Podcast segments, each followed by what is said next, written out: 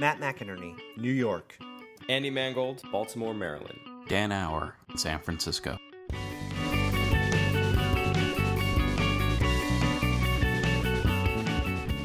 This is On the Grid, episode 47.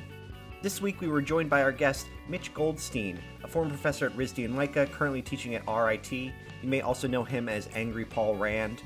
We recorded this just before Christmas, and you'll hear us make mention of that. I wanted to get to the 2013 design show up first. This is a little out of order, but we'll be back in chronological order next week.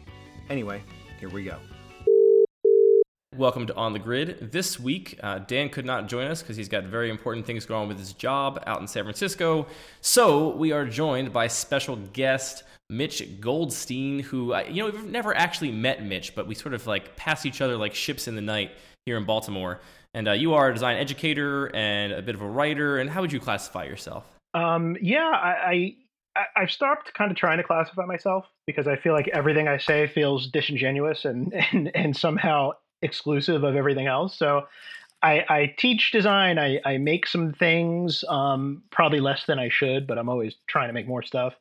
Um, and I kind of think a lot about design and, and yeah, I'm just kind of, and, and art and all that stuff. I don't know. Yeah, you've been at least listening to the show for a long time Yeah. and pointing out when we say stupid things and reminding us when we say smart things, which happens occasionally too. Yeah, every so, once uh, in a it's, it's while. it's good to have you on. We sort of talked for a while about having you on as a guest on the show, and you were happy enough to jump in last minute. So thank you for joining us, and I look forward to the conversation we're going to have. Yeah, it's my pleasure. I'm really, I'm happy to be here. So Matt, Matt, Yeah. how was your week? Oh, good. I'm I'm trying to wrap everything up before Christmas because every everybody in the whole world wants their thing done right before Christmas. How, many days off does Pentagram get for the holidays? Are you working like day after Christmas? What, what, what, how many days do you have off? If I just didn't take any days off, I would have Christmas Eve, Christmas, New Year's Eve, and New Year's Day. So actually, those Okay. line up pretty well this year. So I'm just going to take off the gaps in between, and it makes for Mm, a pretty nice. nice chunk of time. I get to go home for a little while. Yeah, that, that actually caused us problems this year. This is the first year we have employees, so we have to have like a real like schedule for the office. Yeah. Where in past years we're just like, ah, I'll work from home for a week and a half over the holidays, uh, which worked out nicely. But now we had to figure it out for ourselves, and the places that Christmas and New Year's fell just ruined everything. It's like right in the middle of the week, so we're like, oh, I guess we're there Friday the week of Christmas and Monday the week of New Year's, and it feels weird. But Mitch, what are you doing? Uh, I have six weeks off, so I have nothing contri- to contribute here. Wow, mm, that sounds great. I'm a teacher. I can take off whenever I want. That's actually kind of a lot. I mean, it, it's six weeks without classes, but really, I, I have this really delicious fantasy of all this time, and I've got an an infinite amount of stuff to get done there you go. between Mhm. class prep and um, you know a lot of my responsibility is for you know like research and scholarly activity so i have a lot of uh, grant things and other stuff i'm trying to do and conferencey stuff and so all sorts of things going on so i, I did manage to take a few days kind of quiet time but it's it's kind of ratcheting up already which I, is I good always thought I always thought the best thing about being a teacher would have to be getting that time to like do your own thing, both over the holidays and also you know over uh, over the summer. Uh, and I feel like if you're actually a teacher, though, you probably lose that time very quickly as, as things pile up and your actual responsibilities overwhelm. But it always seems like you could like have a real job and support yourself, and then in that time off, like do whatever you wanted. But it's probably not the reality. Yeah, it, it, it you know, it's kind of a funny it it sort of is the reality, but it kind of isn't at the same time. I mean, I, I have I mean, part of what a teacher is pay and this goes for sort of most, but not necessarily literally everybody, but a, a big part of what a teacher is paid for is theoretically, and I specify this with theoretically, theoretically to bring in new knowledge to the world. So part of my paycheck is for research. Part of my paycheck is to like think about things and make things and write about things and do things. And um, yeah, it, on paper it feels like a teacher works like 18 hours a week. You know, shows up to class, kind of does some stuff and leaves. But really, uh, the teaching is maybe not a third. It's more than a third, but it's only a piece of kind of the puzzle. So I, I do have a ton of stuff kind of brewing right now. None of it is really fruitioned yet. Uh, come to fruition. I don't think fruition is a word. No, everyone knew what it meant. They could figure it out, so you effectively communicated. but it's but it's kind of it, it, it's great because you know you are it is your responsibility and the school the institution understands that so that you are given this time to do stuff i mean and to really to, to take really deep long dives into work and that's part of the attraction i mean that's part of why it's such a i think why it's such a great job Yeah, I have to say, I mean, I finished up teaching my first semester. I, taught adjunct at MICA this past semester in class. My last class was on Tuesday, and we're now recording on Thursday. And I, I, it was ended up being a lot more work than I expected it to be. You know, I expected the six hours in class, and I, I estimated like six to eight hours every week out of class for you know emailing students and planning stuff. I thought that was generous, but I ended up spending a lot more time doing class related stuff than I had expected to. Uh, it was a real sort of time suck, but yeah, I'm not surprised to hear that. yeah. No, I, I, was hoping that a big part of what we could talk about tonight on the show was actually uh, teaching and my sort of first first uh, first teaching experiences and your sort of uh, years of wisdom and knowledge. Uh, I thought maybe we could sort of plumb that topic because I have I have a lot of thoughts after my first semester of teaching. Yeah, I'd be curious to hear it. Yeah.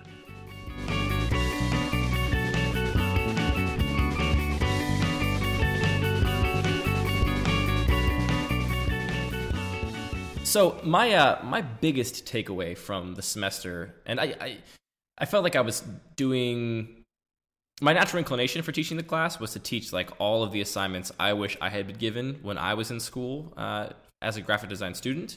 And uh, I think my biggest takeaway from the whole class was that I wish I had spent more time just showing existing work, like showing other people's work into the class. Uh, I, got to the end of the class, and I sort of the last thing I did for the last class of the semester was individual meetings with everybody to sort of give them feedback on their entire semester's worth of work and sort of what I see as their strengths, what I see as things they need to work on, um, give them some precedents of uh, artists and designers that are working in the field already that sort of either are working very similar to them or are working very different from them so they could learn from them. And I realized in those in that last week in the individual meetings just how few like graphic designers and how little graphic design history a graphic design student has when they're in their first semester of the major. And I wish I had like pre- prepared a presentation every week on like here's one you know designer, here's one studio, here's one piece uh, of like successful work because I think there's so much value in looking at that, and I didn't realize quite how little they knew. I guess. Actually, that was the first thing when last time we talked about. That was one of the first things I mentioned to you. Was like one of the most valuable things was just learning what's possible in the world. Because I, you know, when I started, I didn't, I didn't know. Like I, there are the things that I liked and things that I knew I liked, but it was a very narrow view of the world. I didn't really know what was what was even great yet. Yeah, I, th- I think I showed like uh, maybe like four to seven projects per assignment that were like good precedents for you know that sort of thing. Uh, so if it was a branding assignment, it's like here's good examples of you know good rebrands or bad rebrands or interesting you know branding ideas. But I think I should have taken a much more holistic view and stepped back a little bit and been like, here's what Sagmeister does. And this counts what... as graphic design. Yeah, yeah. Right yeah. I think um, there's no, I mean, there's no shortage of cool shit out there. It's just there's an infinite, endless amount of cool stuff to look at. Um, and I totally agree with you, Andy. I think that a lot of it is exposing students to just, hey, here's something interesting. M- maybe it's directly related to this assignment. Maybe it's tangentially related to this assignment, but it's related somewhere because it's kind of out in the world. So I think um, I, I have given, I mean, I, I hesitate to really even use the term lecture as much as just a show and tell of like, here's 20 slides of some cool shit. And we can talk about it and we'll have conversations about it. And, it, it, you know, and I'll typically, I have this giant reading list you guys may have seen me tweet before, which is just sure, like yeah. piles yeah. of stuff that's kind of interesting, sort of. Um, and yeah, I, I feel like there's no such thing as too many things. You know, you can't over expose a student to stuff. Um, yeah. But it's tough as a freshman or a sophomore, where you know, depending on where in the curriculum design history lives, you know, the frame of reference, the context is kind of not there. So it, it's really difficult. And, and, and I say this, and I know I'm going to sound like the oldest bastard in the world for this, but I really don't mean it that way. But the kind of culture of the sort of Tumblr, Twitter, Facebook, you know, thumbs up, thumbs down thing, where maybe work isn't given as much of a deep consideration and it's sort of a little bit more of a kind of is that retweetable kind of an attitude? And i not and yeah. i i absolutely don't mean that literally but you know that idea of oh that looks cool sort of for 10 seconds on my tumblr yeah. but do i really get it? Am i really thinking about it? And, and that's something that and and i've been teaching this is i think my like eighth year or ninth year and, and you know, I'm kind of in the internet, you know, I'm on it, I'm doing, you know, I'm not, uh, uh, you know, alien to it, but it, it, seems like the attention span's getting to be challenging and, and for myself included, not just for the students. I'm totally in this with them. Yeah. That's something we talked about on the show before, just how the internet by its very structure, like encourages things that can be absorbed and appreciated very quickly, and is very hard to sort of get things that require some investment on the behalf of the viewer to sort of understand or some you know critical thought to really appreciate. Those things don't flourish quite as much. And uh, yeah, no, I, I, think again, I was I only have one perspective to look at school, and that's the perspective that I had when I was going through it. And I remember that like me and my close friends, like that's all we did was look at work all day. We, we were all over every design blog we could find. You know, 300 things in Google Reader every single day, and that was like. I, I think, like you say, there's no such thing as too much, Mitch, and I, I, agree that you know exposure is only a good thing. But I, I definitely felt like uh, oftentimes I was looking at work and it gave myself the illusion of like that was improving me as a designer when actually I maybe should have been working on something. Um, and so I, I think I kind of assumed that like these students being, you know, four or five years younger than me must be even more plugged in than I was when the reality is actually that their relationship with the internet is very, very different and in some ways more distant than mine is. Um, so I, was, I learned a lot about, I guess, this sort of somewhat younger generation than, uh, than I, I had. My, my expectations were wrong, I guess. I spend almost every waking second I'm not in class going, did I do a good job today? Like, did I, did they learn anything? Was I yeah. on it today? Yeah, you know, did I actually do this?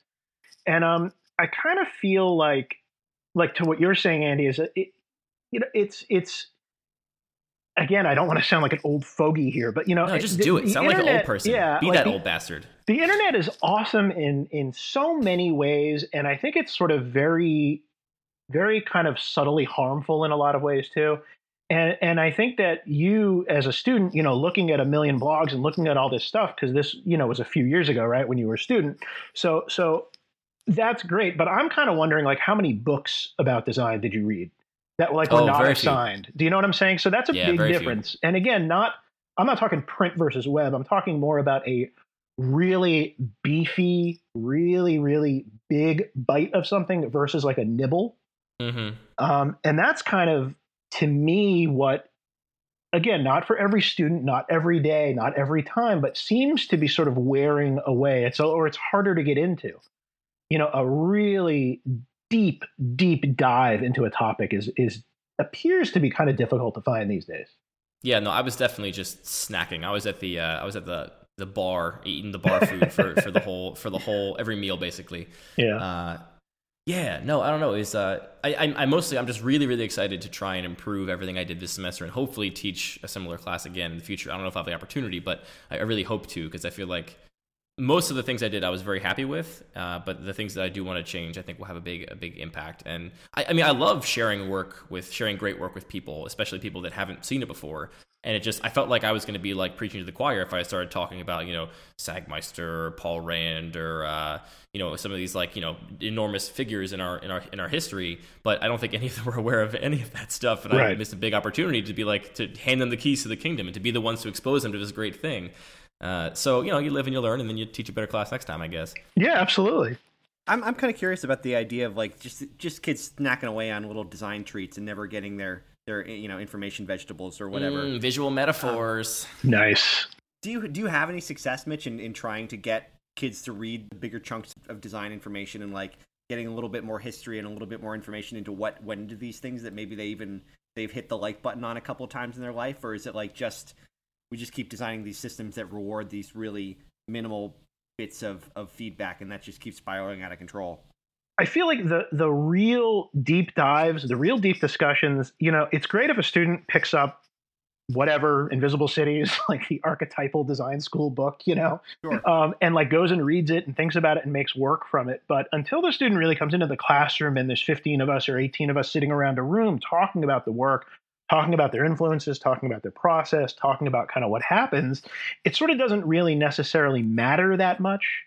And if the student looked at the Wikipedia page for, you know, Invisible Cities versus actually sat and read with the book, I have a theory that those things will manifest themselves very differently in the work. You know, I mean, that's that's the the theory that I go by, but there's really no way to know.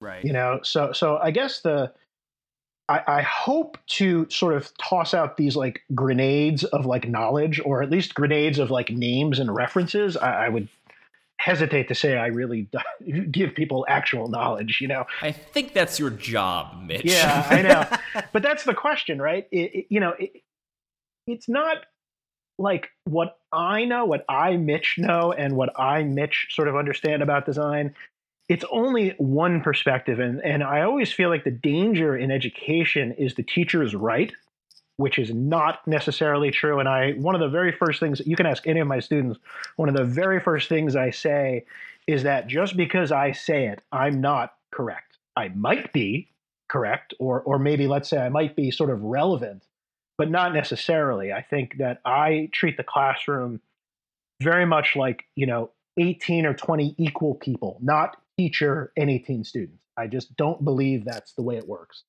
And I think it has to be kind of an equal partnership and we're all kind of in it together.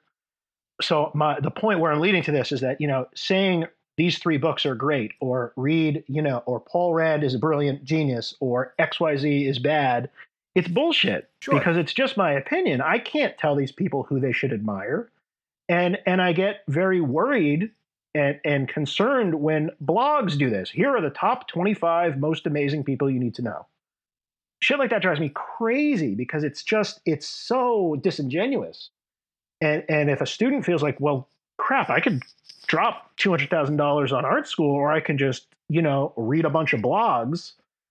I mean, there's such massively opposite things that, that it just gets me really curious about the nature of teaching and kind of how we're trying to do this. Well, if they're trying to get on those top 25 lists, they probably don't have to go to art school. They can yeah, probably just get really true. good at a particularly trendy type of illustration or something, or maybe like hand lettering, and, uh, and they can march their way up the up the flagpole that way. Yeah, there is that. One of the things I struggle with is, you know, coming from all of my creative processes right now revolve around the world of software and building digital things and uh, you know that that world sort of lives and dies by the you know work fast you know minimum viable product you know rapidly iterate sort of mentality so that is very much the way I do things. I like do a lot of things and see what works and see what sticks and see what I like, and then you know do more things based on what I learned from those first set of things. And uh, I, I struggle with that in teaching because the stakes are so much higher in teaching than they are anywhere else. And you know, like like GD one to me, which is the class I taught, which I think it's like the most amazing opportunity to kind of uh, introduce someone to this whole world, and at the same time, like it's enormous responsibility to not like ruin their perceptions and like set them off on on the wrong foot for what like design can be. Right. And so I had I struggled a lot with like how much I should experiment with with this these students with their like you know their their relationship to this career. I don't want to overstate my impact on their on their life obviously but but i do think it can be very important to have you know a, a good class introing you to the subject you end up studying for the rest of your life. And uh, i don't know I, I was curious mitch how you sort of approach doing new things that you have no idea how it's going to pan out and no idea if people are going to hate it or not or anything from it all in favor of you know learning for yourself so you can then do better in the future. Like are, are the stakes too high for that? Like how, how do you draw the line? Um, you know I, I a very wise person who you all probably know, Ze Frank from the internet, sure. um, who yes. I really admire in a lot of different ways for a lot of different reasons. But he, um, in one of his many videos, he talked about this idea of "fuck it, let's do it," which I know is not original to him, but but that notion of "fuck it, let's just do it and see what happens," I think that's the only way you can do it. Now, obviously, I plan. I have a lot of ideas. I think a lot about stuff. I outline ideas and and how things will work and schedules and stuff like that. But at the end of the day, it's like, fuck it. Let's just try this and see what happens because I, I, this approach, and I hesitate to say it might be wrong. I, don't know if this approach is necessarily the best way for me to be doing this, but this is just how I approach the classroom.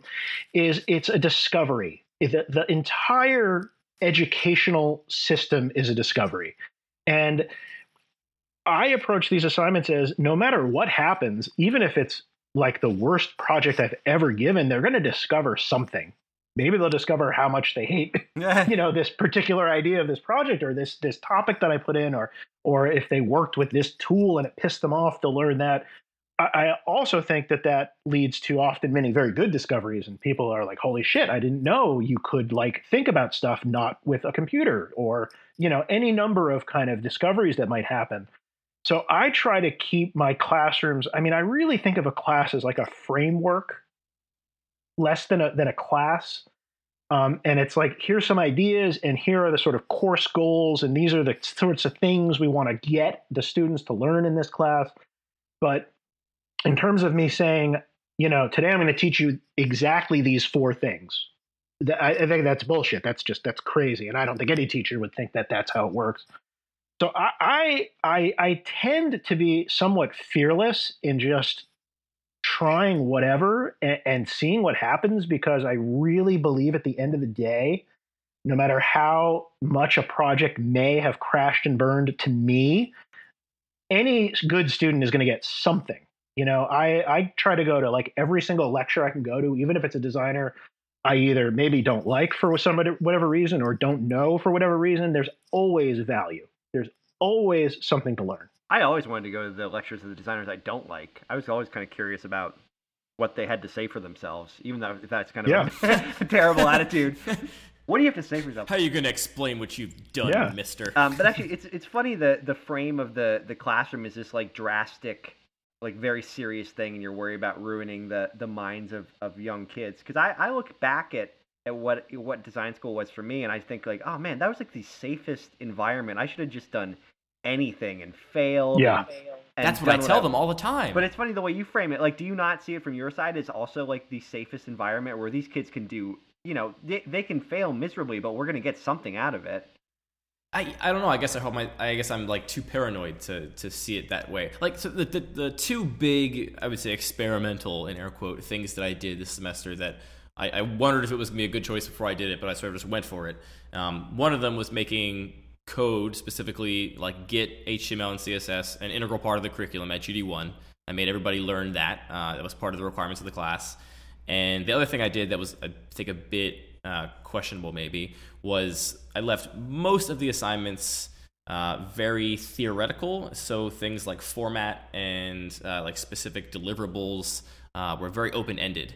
Um, and my theory with that early on in the semester was that the, the good students would really thrive there, and maybe the students that were not so good would kind of struggle with it. And that ended up being true uh, to to a much bigger degree than I even expected.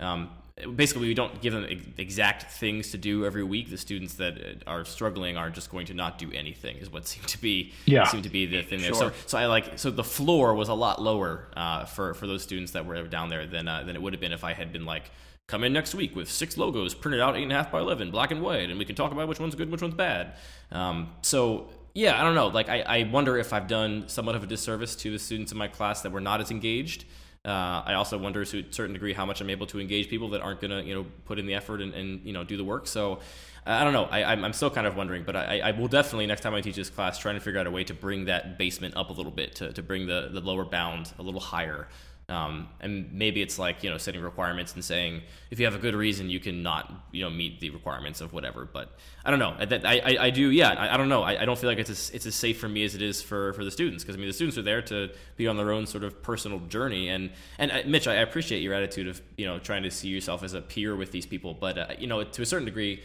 I'm expected to you know impart them with some sort of you know knowledge and give them uh, direction and uh, yes, I, I, feel like I have more responsibility in that relationship in some way.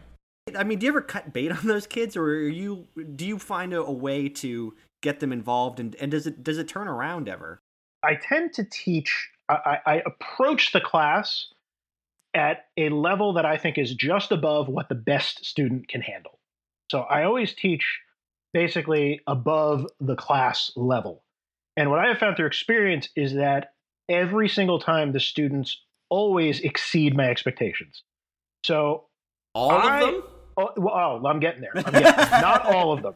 Not Jimmy in the back. Come on. That that's kind of the catch. And the catch is that the the the students who are at the kind of bottom end of the curve I think with me and the way I teach and this this very, you know, sort of process oriented, very discovery oriented kind of attitude, this methodology that I try to to use, I think the good students do really well with me and, and, and can really go maybe beyond where else they where they could have gone normally. The the flip side of that is I think the students who are really not as strong tend to struggle more in class with me.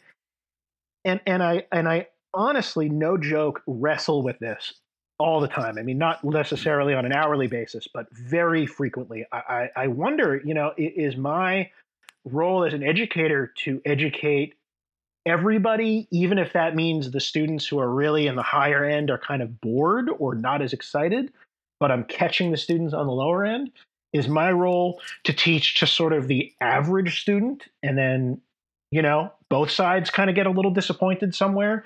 is my role to teach to kind of the best students and hope the other people catch up? And I'm really not sure what the answer to that is. I do feel that my job is not to make you excited. You already need to be excited.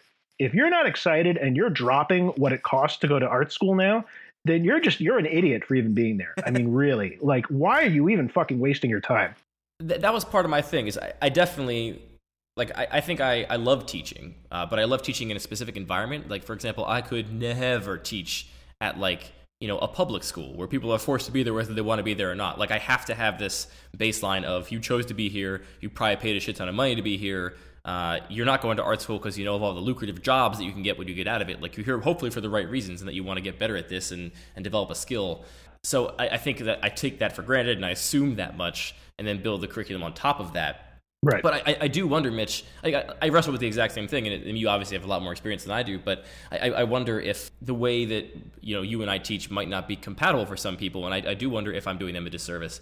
Uh, you know, you have a student in your class that might be from more of a fine arts background, and you know struggles with this kind of thinking, and I, I, I do you know try and figure. I don't know. It, it, I wrestle with it as well, and I, I'm kind of on the other side of it. I think that I do need to do a better job of. That's the other thing is I don't think that you have to do a disservice to the best students to necessarily also make sure you're paying attention to the lower students. I, I feel like some people have that assumption about teaching that you can't possibly teach a class that could work for people that you know are not coming in as excited and don't have as much you know skills or prior history and people that are. Um, I, I, I, kind of refuse to accept that reality, but I definitely have not you know reached the point where I can actually reach both those audiences. But I do remember that that was always the stereotype of, or not even, I mean, it, there was a there's a lot of truth to it of you know the, the, the professors at, at any given art school i mean at mine it was always that there were the teachers you took if you wanted to get an easy grade and then the teachers you wanted to take if you were really interested in doing what you're doing and they Right. tended to be mutually exclusive the kids that didn't that weren't all that oh, interested Oh, in- really? yeah i mean the kids that weren't all that interested would take the class they knew could get they could get an easy grade and there's you know the teacher that's going to do the kind of standard thing and then there are the professors that were really pushing everybody and the only the only students that liked them and did well in their classes were the ones that were really really interested and they're not that there wasn't a middle ground but those two extremes did exist and they tended to be true You see, at MICA, if you want to get an easy grade, you go to MICA, and then you get, you get Yeah. I don't know. I mean, that, that really is the truth of art school. At least you know, MICA. Like, you could absolutely bullshit your way through art school and pretty much do no real work uh, and learn nothing and still come out of it with a degree. oh i've Like, seen that's- those I don't kids think it's scary but yeah I, I don't think that's a secret. Uh, and you know, at least like so, my students, for example, like my my class, the professor said TBD when they registered for classes, so no one had any idea who was going to teach the class. Ah. None of them had any idea who I was. So it was you know a total. It was whatever fit in their schedule. I think uh, is how students got in my class. Um, so yeah, I, that's I, I. There's definitely not that dynamic at MICA. It's not the easy teachers and the hard teachers. There are some people that are notoriously like mean in critique or something, for example. Um, but it's definitely not a grade thing. At least. I mean, at least I don't want to. I don't want to say that they're like the easy teachers. Like you're automatically gonna get a good grade no matter what. I just mean they're like more so that just on on the more difficult end. There are the professors that will make you work incredibly hard for your grade, but it's very rewarding if you take the class. And if you're not that into it, you're really not going to enjoy yourself. As a, when I was a student, and I've been a student in both undergrad and grad school, and the, the the classes that at the time maybe pissed me off the most were the classes five years later that I realized were the best classes I had. Yeah, So so you know this notion of I like my professor is kind of I don't really give a shit if you like me. yeah. I mean, it would be Hmm. nice. It'd be great if you like me and we could be BFFs and whatever. That's fine. but I don't really give a fuck because that's not what you're here for. I'm not here to be liked. I'm here to kind of hope help you learn some stuff and be exposed to some stuff. So yeah, I do think you know teachers get reputations. Now I'm brand new. Where I'm at Rochester Institute of Technology, and I just finished my first semester, so I still am like an unknown X factor person here. You know, they don't know what my deal is yet. I mean, the the administration does, but the students don't know me yet. So I'm I'm getting some students who are in my classes who are like, "What the hell is this guy doing?" And some students who are like, "Holy shit, this was great!" And, and some students who are probably, you know, couldn't care less, kind of either way. And um, I do think that teachers tend to get reputations at schools. You know, most art programs are not massive, massive, you know, twenty thousand person institutions. I mean, it seems like you know, almost most art schools seem to be like two thousand to three thousand people either MICA as an entity by itself, RISD as an entity by itself. The sort of art school inside of RIT is about 2,000 people. It just seems to be like that's the number that kind of works. And I, obviously there are exceptions, but what happens is that means it's sort of X amount of faculty and it's small enough where you kind of start to know who everybody is. And everybody gets reputations and everybody kind of like, oh, if you're really into this, you want to take that person. If you're really into that, you want to take that person. So yeah, I, I kind of feel like the grade thing is just a whole nother outrageously difficult subtopic of this teaching thing that drives me crazy personally. Yeah, I, I, I can't. I can't yeah. handle that. I wish it was pass fail. I really wish art art and design school was pass fail because at the end of the day, you know, a letter grade. I mean, w- there's reasons for it that are more administrative than they are about kind of really your performance. It's more about like scholarships and things of that nature. Um, but really, the grade becomes I kind of feel sort of pointless in a lot of ways, um, especially with grade inflation, which happens in pretty much every institution I've ever been in. You know, A is an A, a B is like you didn't do that great, a C is you suck, and a D is like unheard of. Yeah. You know, I mean, it's kind of like the weird, it's like A, B, F, basically. Right. You know, and that's worthless. Like, who cares? You know, I'd rather do like a one to 10 and then just give everybody an A because who gives a shit? It doesn't matter, you know? And and if they're eh, you know i've had students tell me well i just want to get a good grade. And i'm like well first of all that's not going to happen because that attitude is absolutely incorrect. Um, and second of all you know if you really just want a good grade like i'll give you an a and don't come in again. Because like what are you here for you know? Um, i should note to anybody listening that is a colleague of mine i have not actually done that but that is yeah, exactly. a dream of mine to say i'll give you an a promise me you don't ever come in. Because if that's all you're here for then why am i going to waste my time like giving you a crit, you know, and spending time on you. Yeah, but at the same time, Mitch, I think some students like that's the way that they can look to to know that they're doing what they're supposed to do. And like I, we are, we are clearly the people that do not need that validation to know that we're on the right course. But I don't know for, for a young student, I, I don't think that uh, that's necessarily an indicator of them being there for the wrong reasons. Just maybe not yet knowing how to sort of self validate and self justify their their growth and their progress. And that's exactly my point yes, I agree with you, and that is exactly the problem. The problem is is that we need to approach education, and students need to approach education as a what, what I feel is kind of like an intangible investment in themselves. You know, it, it, it'll it will pay off somehow. Maybe it'll pay off with jobs. Maybe it'll pay off with knowledge. Maybe it'll pay off with grad school. Maybe it'll pay off with any number of things. But this idea of that if I got an A, I did it quote correctly scares the shit out of me. That that notion frightens me. That there is a kind of correct way to do it, and an A equals correct. You know, and a B equals slightly less correct. You know, I, I, those those those things really frighten me. I, I think it's just a very weird kind of quantitative attitude towards something that is inherently totally not quantitative. And, and, maybe it should be. I mean, I don't know. I, I could be. I always say that I, I could be completely incorrect, you know, in every way. Um, but that's just the way I approach it. Is it's is it's such an endless education. You know, design school is really the first tiniest little push off the edge of the of the of the of the cliff. You know, and you really fall off the cliff for the rest of your life. And, and I have this dream that right before I'm dead, I'll go, okay, I got it. you know, yeah. But I know that's not going to happen. You know, mm-hmm. um, and, and I kind of accept that. So I just I I just I see what the students get tense about and I see where they get stressed and they get stressed about, oh my God, is this an A or an A minus? Or is this, you know, and I want to kind of be like, you're worrying about the wrong thing. And, and I think we need to teach them that that's not the right thing. You know, that, that, that notion of, you know, one of these five letters is sort of all you should be paying attention to isn't really correct. And I totally agree with you, Andy, that an 18 year old may not understand that and, and have no reference for that. Yeah. And we could tell them all we want that they shouldn't care about the the quantitation of their of their progress and they shouldn't care about this sort of number or this letter. But you know, when when scholarships still rely on it and when their and parents the are catch. still looking at their Yeah. thing and saying, I'm paying all this money, what are you doing getting a C? Like the rest of the world is still using this metric and probably will continue to use this metric for a long time. So I, I, I try and be uh, understanding to students that are fretting that, although I do I, I can't empathize. I was never in that place as a student. I cared Right. about my grades. I, I also I struggle with grades on maybe even a higher level in that I when I first started the class I, I didn't know you know filling out making the curriculum tell people how they're going to be graded. Uh, I didn't know how to grade people period because like I think most most professors or teachers would grade based on competency in the course material at the end of the semester So, you know, at the end of the semester, you know, do you have the foundational skills for GD1, whatever we've decided magically those things are? Uh, can you demonstrate it? Uh, and if so, you receive a good grade. Um, which I always struggle with because, especially at a place like MICA, where you have some people coming from art magnet schools that have been doing, you know, a trade or a craft for, for years, and some people that, you know, are there doing it for the first time. Uh, there's, a, there's a big range of pre existing skills and knowledge. Um, so, so what I did in my class is I, I graded on on effort. Uh, I graded on uh, demonstration that they were able to respond to feedback, critical feedback, uh, and sort of class participation. Uh, and that's what I graded them on. And I said on day one, like, this is what you're going to be graded on.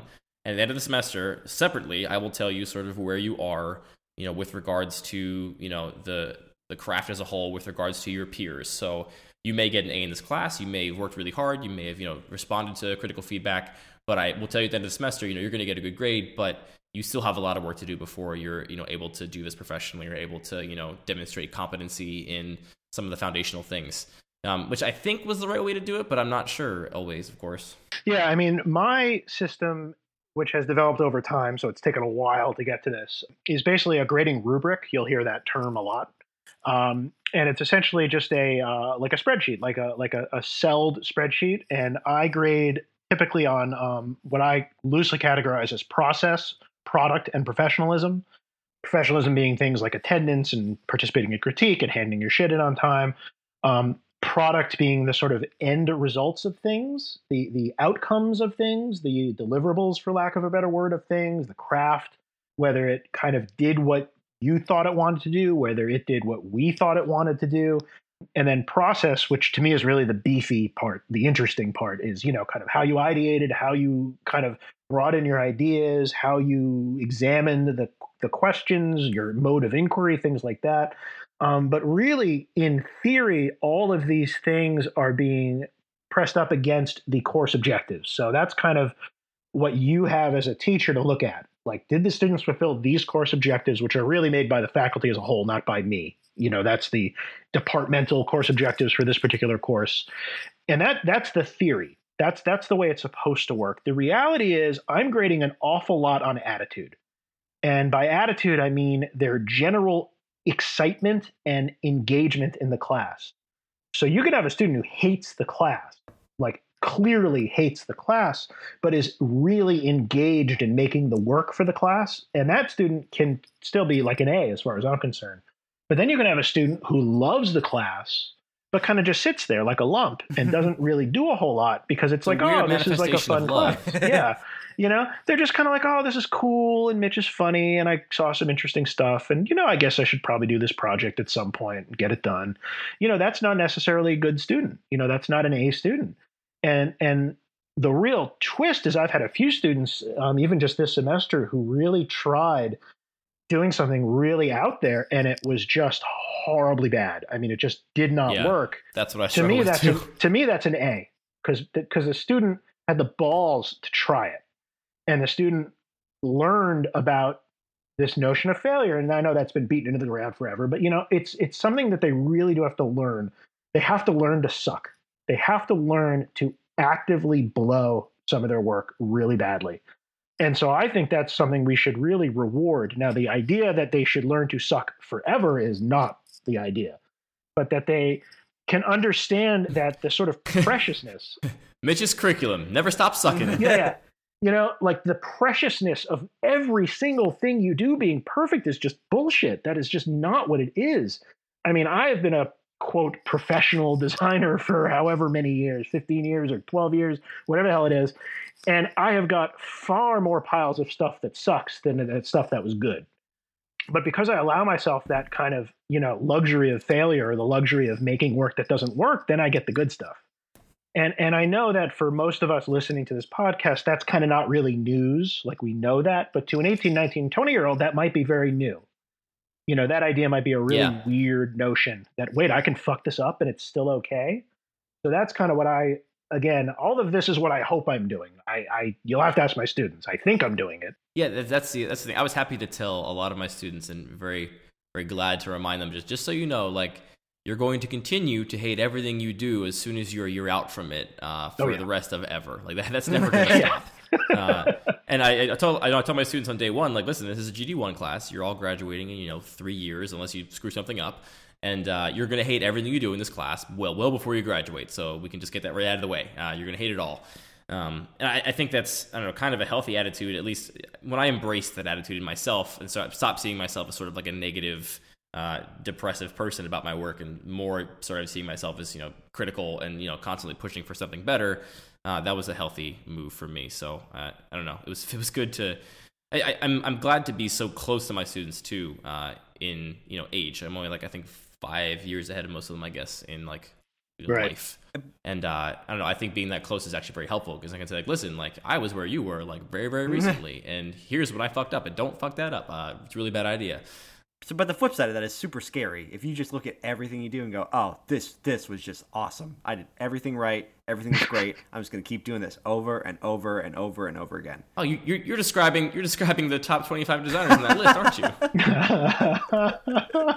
you? oh snap! Yeah, that's a funny way of putting that. But actually, it does. I mean, obviously, it does get scary when you're working in a professional environment and the the expectations are super, super, super high.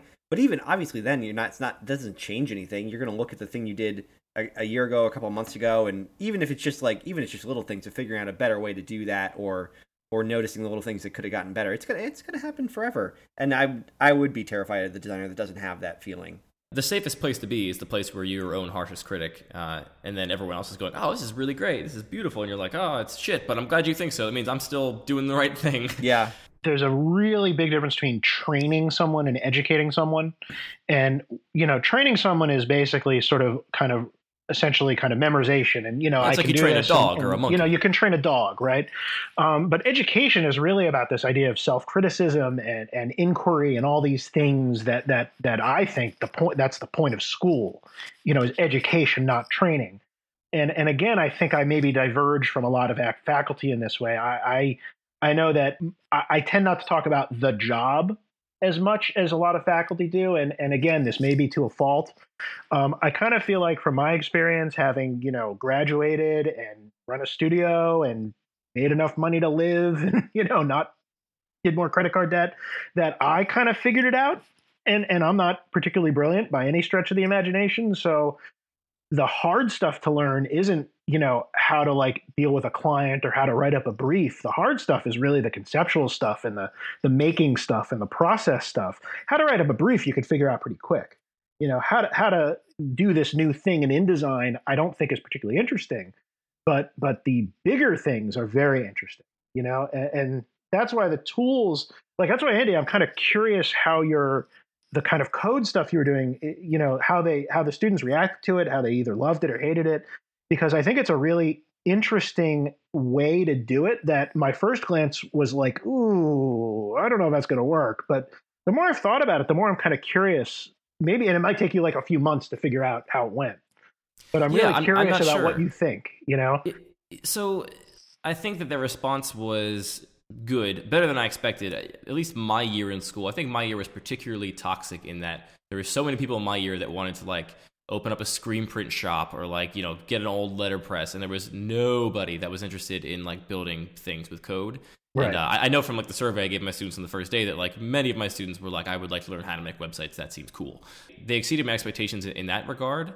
Um, and, and the reason I did the code thing was not strictly because I think the code is an important skill for a designer to have, you know, strictly the training thing. Although I do think that at the end of the day, they got, you know, some sort of very practical skill. It was mostly because working in code, especially when it's uh, something you're not good at, you don't know very well, I think it sort of forces you to work in the way that I want them to approach all of their work, which is this sort of uh, discovery exploration that you're sort of describing, Mitch. So like, if you don't know how to make a page look the way you want it to look with you know css you don't have the skills to do it you're forced to self-learn and you're forced to you know right. change your direction when you can't you know put those things side by side like you wanted to um, and it also the, the, way i taught it i sort of uh, they had one code project going throughout the entire semester was to document all of their work and process for their other projects um, so they had to revisit that website every single week. Uh, I sort of forced that iteration on them whether they wanted to or not. They had to sort of constantly improve the same thing over and over again and constantly evaluate their own decisions. So I, I viewed it more as a sort of uh, a Trojan horse for this particular way of thinking and for this particular process.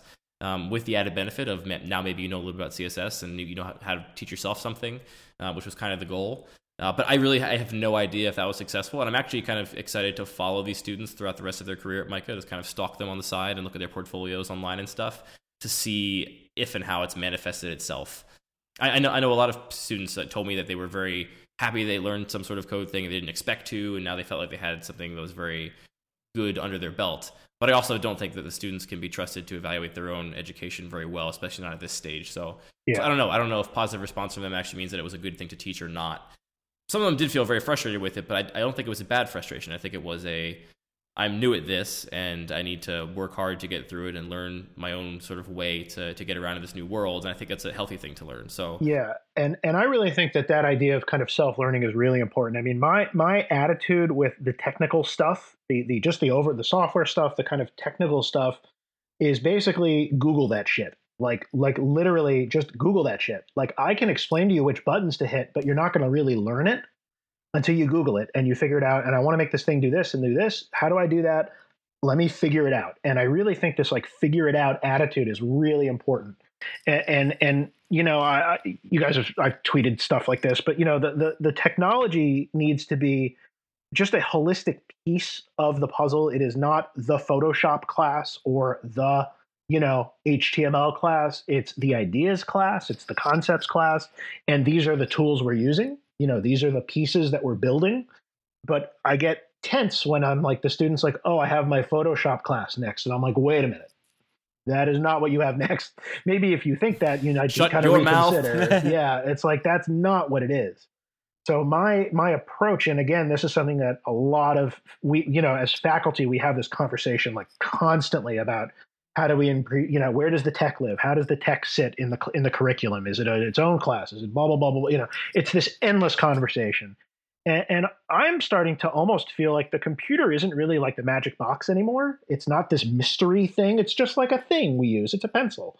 And, and that this really freaky, how do we do it this kind of conversation is starting to become less relevant as the students know more and more coming in. You know, I, I'm certain half the students I tried to teach Photoshop to know way more about Photoshop than I ever will. And that's mm-hmm. great. Like, that's fantastic. It levels the playing field. It makes the you know the friction sort of a lot lower which i think is good so that's why i think you andy you know kind of pulling the code in on day one as not this separate thing but as just welcome to design i'm really kind of fascinated by it i would never try it personally because i don't know it well enough but I- i'm kind of like really and i, and I kind of like want to report from you in like a year you know when yeah, you see your students I'm going to follow them for sure. yeah like And, uh, i'm I'll- I'll really prob- curious how that works I'll probably try some variation uh, of that again. I learned a few very small, simple things that are like super helpful. Like the, the so the the biggest barriers to my educating my students this semester, hands down. Here's here here are the two biggest barriers.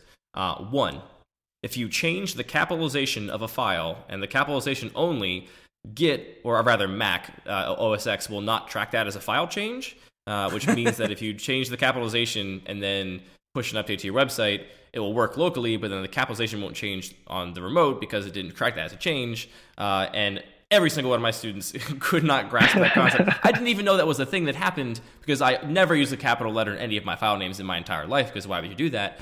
Uh, Right. And then that was a huge barrier to learning because that took forever to figure out. And the other problem is if you don't enter your email address in GitHub for Mac when you install it and set it up, then all of your commits are unverified and you can't publish your GitHub Pages website with that. Those two little details set me back like 30 hours of, of teaching time, uh, which I, I hope to remedy in the future. And, and that is, I think, the danger, Mitch, of sort of bringing the tools in is uh, you can run into little things like that, that all of a sudden, you know, you're teaching the class on how to, you know, install the command line tools and manually change your git config file because your commits aren't verified, meaning they're not getting accepted by the by the GitHub pages, uh, and that's like it's just stupid shit that's horrible to deal with. Um, and, and and I mostly agree with you that you the thinking is much more important than than the tools. But I also think there's this really important relationship we have with our tools, where you know the design process is not simply I sit in my head and I stew around and my amazing you know mind comes up with this incredible solution and then I just go make it. It's not just the the production. Like the tools are an intimate part of that process. It's a conversation Absolutely. you have to you know have. So I, I did teach I, I, made you know technical things and, and tool based things a part of the curriculum, and I did it in, in such a way that you know all the assignments were very sort of theoretical and taught what I hope are, are big you know design thinking things. Uh, and all of the critiques in class, all of our, most of our class time was spent talking about you know the, the work and uh, and learning in that regard. And then at the end of almost every class, I was like, all right, you can go if you want, but if you want to stick around, I'm going to spend, you know, 30 minutes teaching you how to use the transform each tool in Illustrator to do like some crazy thing. Uh, and I thought that was actually really, really successful. It seemed the students responded very positively to it, and I was able to show them things that you know I learned at some point in my uh, design career, and wished I had been learned a lot, a lot earlier. Um, and it was a mixture of some code stuff and some things in Illustrator and a thing or two in Photoshop. You know how to make like a bitmap TIFF and bring it into InDesign or, or Illustrator, just like simple things, so I could give them another thing in their tool belt that they could possibly use to uh, to design things with. And that ended up being kind of taxing on me, like doing a presentation like that at the end of every single class, like I just wanted to go home and go to bed, especially after especially after you know a seven hour workday and then a six hour class. I was just ready to to leave. Um, but that seemed like it was a decent enough way to approach that. I will say that a lot of the students kind of just you know whatever I taught as a demonstration would then just like go and do that for their next thing. And I was like, okay, right. because I showed you how to use you know transform again to make you know a big you know field of randomly sized and spaced you know shapes doesn't mean you should do that as your as your design. Yeah, uh, and, and that's that mimicry. I think is, is one of the things you have to avoid too.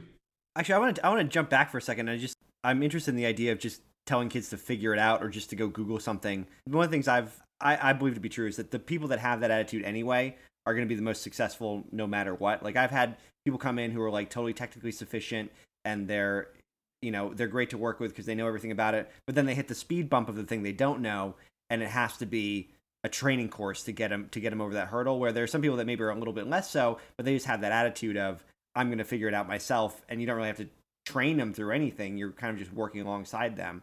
Mitch, does the figure out thing actually work, or are those just there's just some kids who are doing it and some kids who will never do it and they can't figure out anyone yet end up having to teach them? Um, I think it works, but it works with a caveat, which is students spend a lot of time being irritated. sure. With me, with me, like like why the fuck aren't you teaching this to me? You know, and, and my answer is is if you want to learn to be an employee, I am more than willing to teach you which buttons to click all day. Like we can do that. But I don't think that's really kind of what your goal is, you know, to be a kind of low level pixel pusher person, right? I mean, maybe it is, but that's I don't think it is. So so I would rather teach you how to figure shit out and and kind of be able to be reliant on yourself to some respect, especially in 2013 where literally everything is out there every single thing you could possibly want to know about any piece of software is easily Googleable. All the students that I teach have access to lynda.com, which I think is tremendous. Um, none of them use it, but they should because it's great. It's it's really it's just fantastic. And so I think what ends up happening is most students after a while go, okay, I see what he's doing. He's not like lazy. He's actually making me think, and that's good. And then there are, again, the kind of lower end of the curve who are like, I just want you to tell me what to do again, I'm responsible for those students. I, I, have an interest in those students, but those are not the students that I think are kind of going to go where they think they're going to go. You know, maybe they will, and, and, good, and more power to them. And, and I would never be ever ever say my way is the right way ever. I've never said that, and I don't even think it.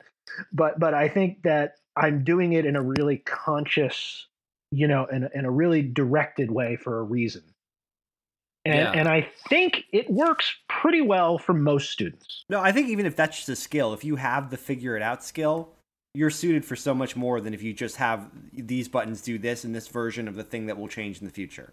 And if you can figure out how to teach the figure it out skill, that's that's huge. I, I, was shocked at. I mean, I had a rule in my class where it was like, I'm always available. I'm never not by my computer or phone. If you have any issues with anything, you know, email me. I'm happy to help out. Happy to hop on a little screen share and sort of show you something. Uh, but you have to Google it first. And nobody Googles anything first. Yeah, right. And they send me an email like, how do I make this link red when I put my mouse over it? I'm like, did you Google it? And they go, oh no, give me a second. I'm like, yeah. okay. Like that should be your first reaction to anything in your whole life that you encounter that you don't understand. It's like, we yeah. have the internet now, people. Like, Google it and learn something. Like, that's, uh, I, and, I wish. Ugh. And, and that's why my email policy is 24 hours specifically so if you're losing your shit about something and it's due in six hours uh, you, you, you, i'm not going to answer you period. Like go figure it out because i'm not going to be available. Now i make myself available like literally for finals weeks and stuff like that. But i do that not again out of laziness. I do it out of a real conscious effort for them to be independent. And i kind of feel like at the end of the day an awful lot of what we're teaching is independent thought and independent action and, and at the end of the day, if you got to boil it all down, any art, design, whatever, sculpture, printmaking, graphic design, it doesn't matter. It's like learning to think independently and learning to really act and make independently.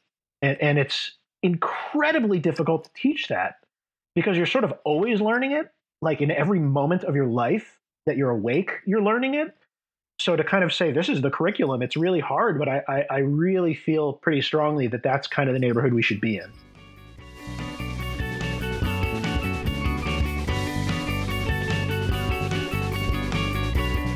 This has been On the Grid, episode 47. You can email the show, mail at onthegrid.co, tweet to us, hashtag on the grid, or at MattMC, at Andy Mangold, at Dan Auer. If you want to submit a link for us to talk about, onthegrid.reddit.com. If you enjoy the show, please review it on iTunes. Thanks to Mitch for joining us, thanks to Girlfriends for the music, and thanks to you for listening. Until next week.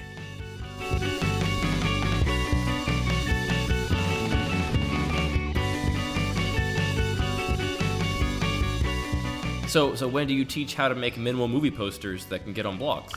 Um, that I do in my electives Gotcha, called gotcha, How to Be sense. a That's Tool extracurricular stuff. 101. Totally makes sense. Yeah. Yeah, It's cool. called the douchebaggery um, elective. Yeah.